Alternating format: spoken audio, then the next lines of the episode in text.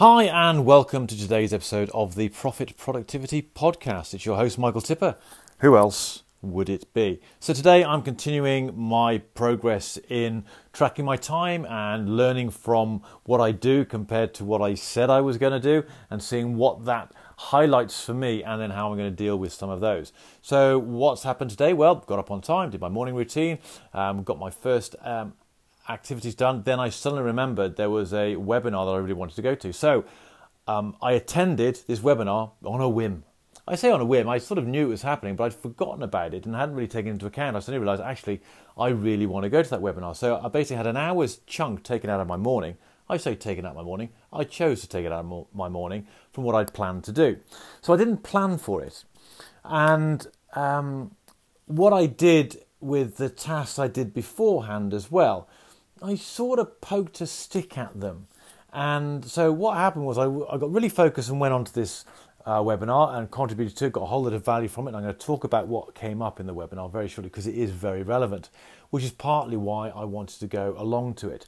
But what's come out is that I think I am confusing, and I've seen this a lot in other people I work with, but it's always interesting when it happens to me, is I'm confusing activity with outcome. So today I planned to be quite busy I'd planned to do stuff at certain slots during my day, and I'd even taken the time to print off my daily plan and actually allocate what I'd be doing in the various slots. So my activity was very much scheduled, and then some activity came in during the morning that I didn't account for, but I decided I would do that anyway. Um, so there's a whole there's a whole lot of issues that come out of this. Should I have really stuck to my original plan and and just not done the webinar, um, or should I have just accepted the fact that the webinar seems to be more important for me? I'm Not quite sure there, but what is clear to me is that by just focusing on activity and not working out what am I going to have achieved, what am I going to have done by today, I've let the day run away with me again. Well, I say let the run, day run away with me again. What I've done is I have, uh, this afternoon, I had a three and a half hour intense meeting with a colleague I'm supporting with in helping them develop their business, and we're looking at a collaboration. And it was an intense meeting. We got a lot done, and it was very, very focused. And that was a meeting that um, I'd agreed to have with um, him. And it's interesting that I showed my commitment. I showed up when it was for someone else. But when I'm setting the appointments for myself, I'm not turning up for myself, which is really, really interesting.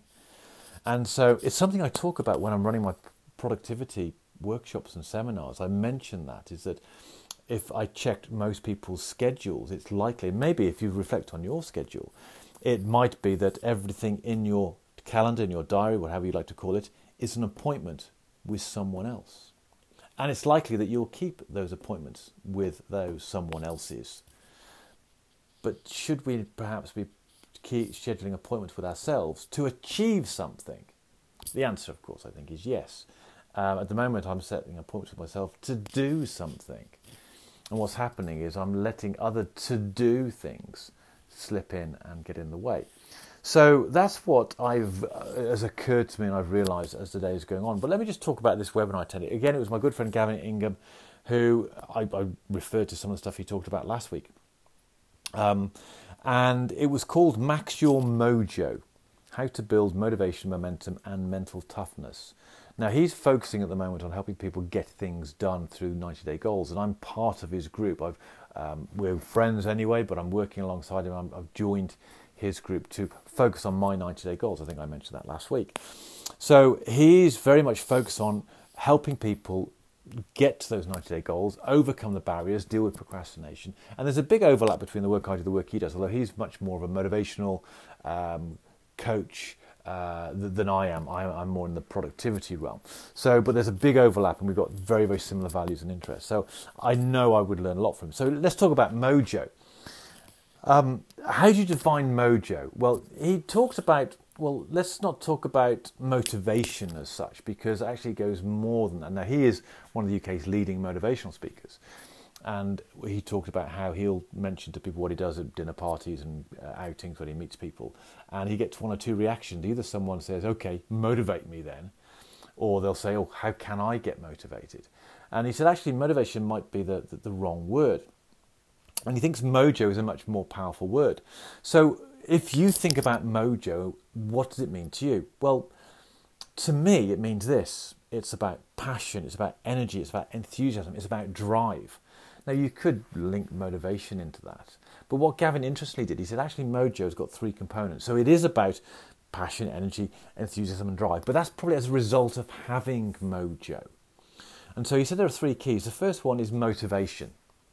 And motivation is about knowing what you want and why you want it. Having a really powerful why is very important, not only in your long term goals or 90 day goals as we're focusing on, but also what's going to happen today. And when I reflect on how I've let today get away from me and how I've let the last few days get away from me, I think I've been very unclear on knowing why I've had some sort of idea of what I want, although what I want to do rather than what I want to achieve, but I haven't really um, focused on the why of that. So that's the first thing, the first key. The second thing is momentum. And this is about knowing what to do. It's about actually getting in there and doing it. Okay? And you ask yourself the question, what do I need to do? And once you get in and start doing it, then you've got momentum. With momentum gets motivation. With motivation, you get momentum. And then finally, there's the mental toughness. This is the third key. So you've got motivation, you've got momentum, you've got mental, cuff, mental toughness. And I think this is where I've fallen short today. I say fallen short, I've fallen short in a couple of these areas, but more, this is where I've, I've really fallen short. It's about having mental toughness. Now, Gavin defines mental toughness as doing what needs to be done when it needs to be done, regardless of what's going on. And this is about discipline. This is about making it a habit. This is about being consistent. And we talked about people working really, really hard on their training so that when they turn up for the big event, it's relatively easy. And we came up with we talked about the phrase train hard, fight easy, which is something that the parts of the UK military use. I think it, someone said it was quoted in one of the Rocky films. But that mental toughness is really quite important. And Gavin says there are two parts of that. One what you need to measure in order to be able to track it so you can be a habit and how you're going to hold yourself accountable to that. And it's all about that consistency of doing that. And it's like, well, I know this, I talk about this, but at the moment I'm not living it. And my problem is I'm not living it. So, this concept of mental toughness, for me, I explored a little bit deeper. I mentioned it on the webinar when Gavin was uh, taking questions. And I think there's something that comes before mental toughness and that is mental strength. So you build up to a level of toughness by getting stronger and stronger and stronger. And mental strength is about taking that first step. So, to give you an example uh, that I use today, I take cold showers every day. When I first started doing it, I, the concept of a cold shower just freaked me out. But I read and about it, and I came across Wim Hof. I looked at what he was doing, and the, it made logical sense to me what he was doing. But I still didn't do it until I saw him break it down. So they said, well, you just start with putting your foot under the cold water. That's it. Then the following day, you maybe put the other foot. And the following day, you might put the lower half of your um, shin. And then the following day, maybe up to your knee. And then you might do both legs. And then you might sort of do a bit on your thigh, then maybe on the back of your thigh. And then slowly you might put dip a shoulder in. And slowly you build up and you get more and more accustomed to it. And then once you're able to go under it completely, then start increasing the time. So I'm now, at about anywhere between one and two minutes staying under the cold water once it gets going. And I'm actually enjoying the process. But I've got resilient and strong enough, and I've developed a degree of toughness to be able to do that every single day. It's still cold, there's still bruh, but I, I've now learned to embrace it and I've become tougher mentally to deal with that.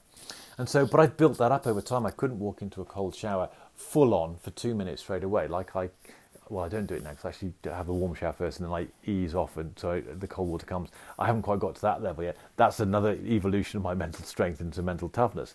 But I can still turn the cold, from hot to cold and just let it pour over me and I can do that. I've built up to that. And that's sort of what I'm doing now is in my productivity improvement operating system, there are a number of phases. The first one is getting clear direction. The second one is marginal gains. The third one is having a growth mindset. The fourth one is having uh, developing awareness of what's going on. The fifth one is continuous improvement. And what I'm doing here is I'm very clear where I want to go. in terms of my goals. I've set my goals. Um, I'm taking small changes, little changes. So at the moment, I'm working on identifying what the issues are around how I use my time. Uh, I've got a growth mindset because I'm learning from these things. I'm, my awareness is I'm tracking my time every single day ref- and I'm reflecting what I do versus what I set out to do. And I'm continuously improving. It's the whole process is there. And th- that I'm sharing that because I want you to recognize at the moment, if you're listening to this for the first time, you think, oh, God, he's moaning a little bit about this. Just get on and do it. I wish it were that easy. I really do wish it were that easy. Um, and it possibly is for some people. But I'm sharing with you my journey, my challenges, my reluctance, my resistance. And I'm trying to find out what and get to the bottom of what's really stopping me. What is it? And this time tracking is a really good indicator of when, because uh, I can't, I can't, I, I can't, um, I can't uh, hide away from the fact that today I just didn't do stuff when I should have done stuff, and the the the the, the data points it out now, I, I did do stuff when it had to be with someone else. There's a lesson there. But it's given me a lot of reference points by which I think, okay, certainly there's some elements of skill and technique that I am not using that I could use to uh, better this. But fundamentally, deeper down, there's probably some other issues around about beliefs and values and maybe self esteem and maybe self image and self worth. There's some things down there, and I think that uh, is probably where the solution to some of this lies. In fact, I was talking to someone only two days ago. Um, we had a conversation about it, and he's a coach, and he works very much on what the subconscious does to us. Um, my stuff is very much more about the conscious activities, and it was interesting and fascinating talking to him and asking him loads of questions because I could start to say, mm, I possibly need to get hold of your help uh, to deal with some of the stuff that isn't obvious to me. So, another interesting day, another day of growth, another day of marginal gains, although I think there's probably a few setbacks as well, another day of lessons, another day of learns, another day of realizations, and I'm peeling back the onion. I may have used that phrase a few times in the past. I'm peeling back the onion to get to the bottom of what's going on so that I can fix it and then move on and achieve what I want to do in a more efficient, more effective, more fun way. And then maybe stop moaning about it. So, thank you very much indeed for sharing your time with me over this episode, and uh, I look forward to sharing what, what happens tomorrow in tomorrow's episode. Until then.